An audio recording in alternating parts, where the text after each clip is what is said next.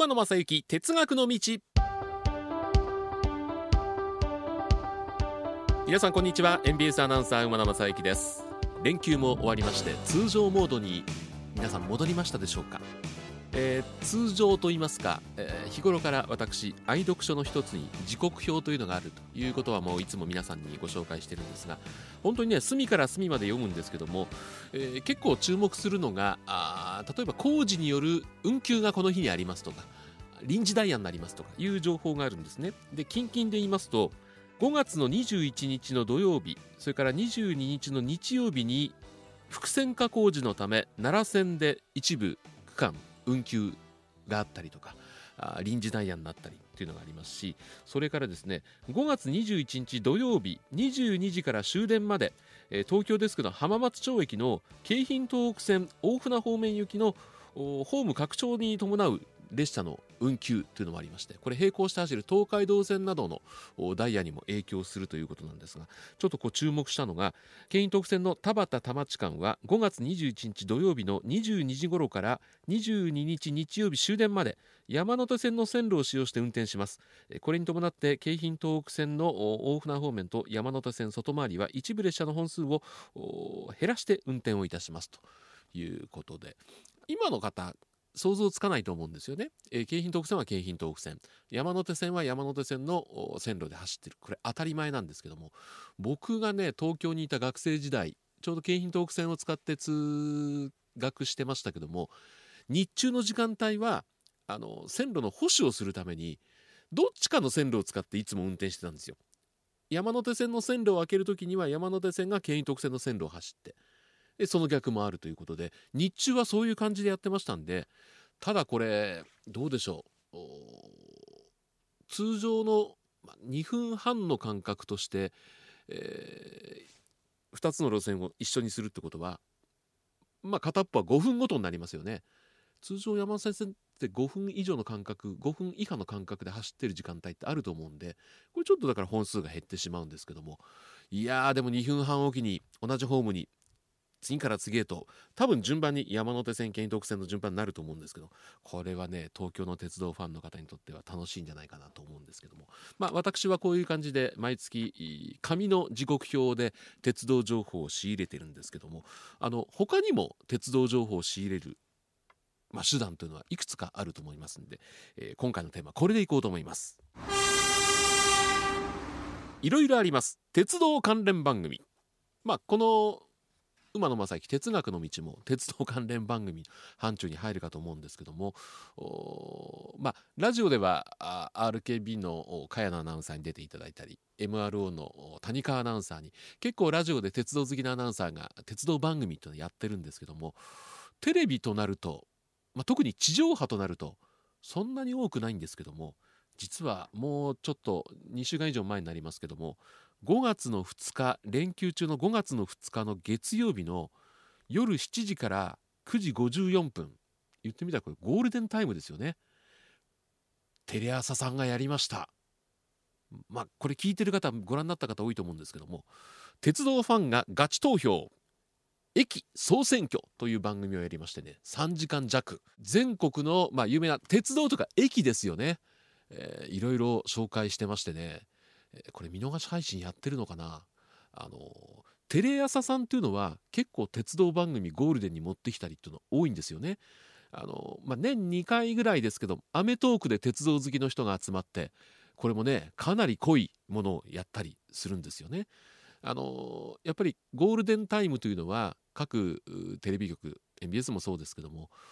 高視聴率を取りたい取らなきゃいけないという命題があるわけで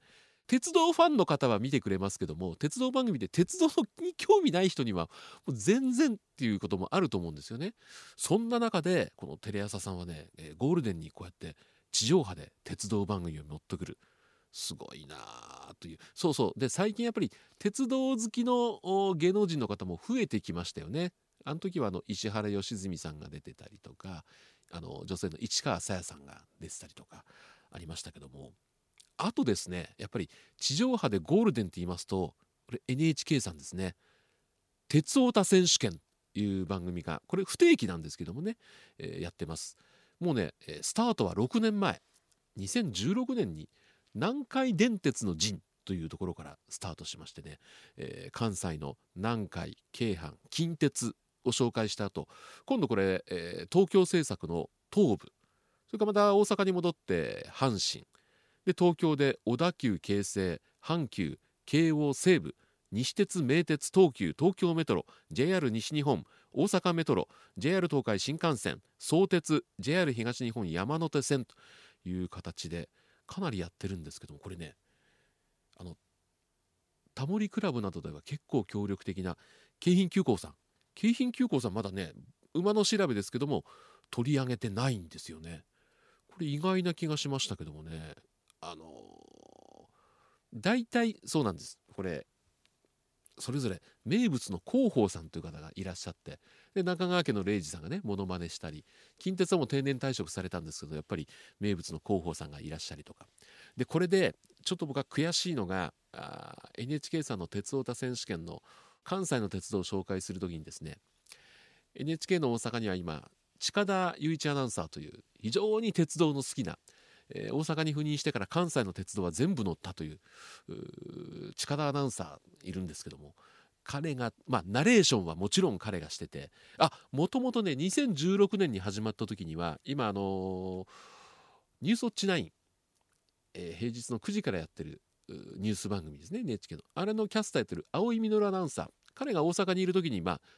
ナレーションをスタートしてで彼が東京に行って近田アナウンサーが大阪に来てもちろんナレーションは近田アナウンサー鉄道好きなアナウンサーがいるわけですけどもナレーションだけじゃなくてね彼は番組にも出てきているという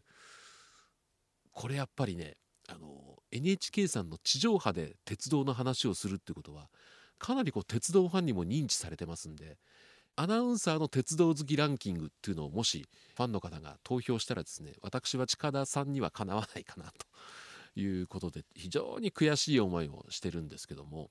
あとはですね、えー、これ NHK さん大体月に1回なんですけども毎週土曜日に朝「ウィークエンド関西」という番組がありましてここに月1回「乗っていこう」というコーナーがあるんですけどもねここはあの各鉄道会社の車庫を訪れたりとか大阪モノレールの車庫は見応えがありましたね。うん、あとは最近の放送で言うとあの地図急行恋山形って駅があるんですけども、まあ、その恋山形の駅を紹介したりとか結構、まあ、ディープなことを朝から取り上げてるここにもですね NHK の大阪勤務の伊藤アナウンサーという非常に濃い本当にこれはもう見てる鉄道に興味ない人はついてこられないぐらいのテンションでぐわーっとやっていくということなんですね。ぜひ近田さんとか伊藤さんにもですねこのポッドキャストに出ていただいてと思ってるんですけどもなかなか NHK さんはやっぱハードルが高そうなところでお手紙をいただくってことはなんか可能みたいなんでちょっとそれで、えー、近田さんとはあの個人的に近田さんとはの交流がありまして、えー、時々鉄道情報交換などもしておりますけどもそういう乗り入れもできたらいいかなというふうに思っております。まあ、僕はパッと気づくところで、えー、まあ年に23回とかではあってもレギュラーとしてはこの鉄オタ選手権であるとかアメトーークですよねいうところがあるんですけども BSCS に目を転じますと、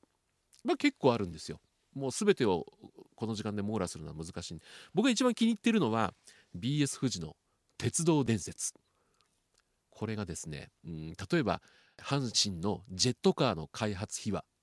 であるとかね再現フィルムを交えながらやっていくんですけども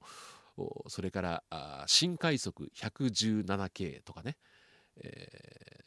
ー、いろいろ本当にもうディープな世界30分にわたってあ能勢電鉄っていうのもねこれ本当に ローカルですけどもやってて、まあ、能勢電鉄はかつて本当に倒産寸前まで行った。その時に社長としてやってきたのは、えー、阪急プロ野球で監督もやった人がまあ、立て直しにやってきたとかいう話も出たりとかこれ毎週土曜日の午後0時からだったかな？やってるんでぜひぜひちょっとあの BS 富士の鉄道伝説これもチェックしていただきたいなと思ってるんですねで最近ちょっとハマってるのが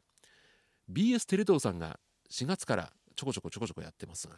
乗れない鉄道に乗ってみたっていうのをねやってるんですね。でこれ最初に見たのはディレクターズカットというところで、えー、番組30分弱だったかな。乗れない鉄道例えばあの森林で切った木を切り運んだりとかダムの建設現場で働いてる人を輸送のするための鉄道ちっちゃい、まあ、トロッコみたいな。これの最前列にカメラをつけてひたすらその走っていくシーンをナレーションもなしに見せるという。これがねたまらないですね。えー、あと面白かったのが仙台にあるビール工場から JR の貨物駅までのこれ引き込み線があるんですよ。でここにディーゼルカーが、まあ、入れ替えをしながら仙台港の駅まで運んでいくんですけどもこれもディーゼルカーの先頭にカメラをつけて延々とこう見せていく難所がいくつかあるんですね。えー踏切の警報機はあるけど遮断機がないでも交通量が多いところを通っていくところ非常に慎重になって運転したりとかいうところがあったりとか。それからこれディレクターズカットじゃないやつは、えー、市川さんがあの女性鉄道好きのね市川さんがナレーションをしてこの前やってたのが東京モノレールの保線作業車。運転が終わった後まあ、モノレールですかあのレールの上またがってるんですけども黄色い短い編成なんですけども初めてあこうやってレールの点検をしてるんだっての分かったんですけどもちょうどあのレールにまたがる形で乗ってますよね。その乗っかってる下の部分に降りられるようになってそこで作業するスペースが畳1畳分ぐらいのスペースが左右についてるんですよ。でそこにこう安全ベルトをつけた係員の方が乗って時速1キロぐらいで走りながら目の前にレールがあるむき出しになってるレールをあのハンマーで叩きながらダウン検査っていうのをねやってまあ一晩で500メートルぐらい進むのが精一杯らしいんですけども。はあまああのレールってどうやって保守点検あの上歩くのは危ないしと思ってたらそうやってやってるその乗れない鉄道に乗った映像も延々と流したりとか。これもねあの僕調べた不定期だったんであのホームページとかで調べたらよくわかると思うんですけどもちょっとねこういういろんなあなんだろう。乗れない鉄道なんだけども疑似体験できるという番組もありますんでね。いろいろちょっと皆さん皆さんからもあのこういう鉄道番組があるよという情報がありましたらですね、えー、ぜひぜひ我々の方にお知らせいただきたいなというふうに思うんですけども。あの皆さんからお知らせいろいろ情報をお願いしますだけではなくて実は今日はですね我々からも嬉しいお知らせがございます。馬野正幸哲学の道始まって1年。今日が61回ですから60回を優に超えました、まあ、の本当に私の趣味あの好きな話を 勝手に15分させていただくというまあ、鉄道に特化した番組をやっておりますがあの皆さんからのいろんなネタもいただきまして、えー、ネタ枯れすることなく60回を超えました、えー、ゲストの方にも来ていただいたりですね。いろいろどんどんどんどん幅を広げていってやっております。この幅がですねさらにさらに広がりましてなんとこの61回よく頑張りました。M ラジからのご褒美ということで地上波ラジオでこの臨時運行番組をさせていただくことになりました。題して馬野正幸哲学の道臨時休校第1回関西鉄道好きサミット。という番組をですね5月の22日の日曜日午後8時から M ラジ AM1179 FM906 でお送りすることになりました。ゲストにはですね、えー、鉄道好きで知られるこのお二人 M ラジ子どもスマイル教えて村瀬先生でおなじみの東進ハイスクール村瀬明文先生。そして毎週火曜日の森武のスカタンラジオでおなじみ斉藤幸乃さん。このお二人に来ていただきましてね、えー、1時間、まあ、濃い話をしようかなと。5月22日日曜日午後8時から1時間の放送が決定をしております。ぜひぜひですね、えー、ツイッターの方でコメントなどもお受けいたします。ハッシュタグにすべてひらがなで馬鉄臨時ハッシュタグ馬鉄臨時と書いてつぶやいていただきたいと思います。あのメールでもメッセージを受け付けたいと思ってるんですがあの放送は5月22日なんですが生放送じゃなくて実は5月の17日火曜日の夕方に収録することにしておりまして皆さんからのメッセージであるとかご出演の村瀬先生斉藤幸乃さんへの質問などですねぜひ5月17日の夕方までに送っていただいたらありがたいなというふうに思っておりますんでおさらいですがメールとツイッターご紹介しておきます。メールは馬鉄アットマーク MBS1179.com umatetu アットマーク mbs1179.com ツイッターはアットマーク馬鉄 1179mbs アットマーク umatetu1179mbs です。でまたあのこちらのポッドキャストの方ではこの特番をですね改めて編集させていただいて収録後の様子などあの特別バージョンもお送りしようかなというふうに思っております。さらに YouTube でもですね配信でスタジオの様子を後日ライブじゃないですよ。後日アップする予定でおりますんでちょっとこちらの方もお楽しみいただきたいなと、えー、詳しいことは5月22日日曜日午後8時からの放送でお伝えできると思いますんで、えー、ぜひぜひ、えー、この馬野正幸哲学の道臨時休校第1回関西鉄道好きサミット5月22日日曜日午後8時から放送でございます、え皆さんからのメッセージは番組録音しますんで5月17日火曜日の夕方までに送っていただけたらありがたいかなというふうに思います、えー、なんでこれ録音でやるかというと生でやりますと1時間に入りきらないということで、えー、しっかり喋って美味しいとこだけ、えー、放送まず地上波に出して、えー、放送でカットした部分はまたポッドキャストで楽しんでもらおうと。いうのが趣旨でございますのでぜひぜひ皆さん5月22日の日曜日午後8時から1時間の特別臨時列車馬名正幸哲学の道臨時急行第1回関西鉄道好きサミットお楽しみにお待ちいただきたいと思います。では皆さんこの後もご安全にお過ごしください。